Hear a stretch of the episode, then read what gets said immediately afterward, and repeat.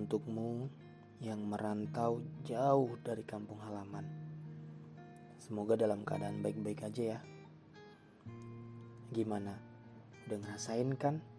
Ada lapar yang harus ditahan, ada pikiran yang harus ditenangkan, ada tangis yang selalu disembunyikan. Rasanya kejam ya. Sebenarnya itu adalah bagian dari perjuangan untukmu mengejar impian. Jika yang kamu inginkan terwujud dengan mudah, ada usahamu yang mudah lelah. Biarkan orang-orang berfokus pada hasil yang kamu raih, kamu fokus saja dengan prosesnya. Ingat, tidak ada yang instan, karena hasilnya nggak konstan. Kamu harus tetap kuat,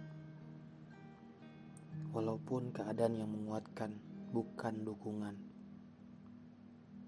Ada sebuah pesan, perjuangan itu tidak harus terlihat, perjuangan itu tidak harus terdengar.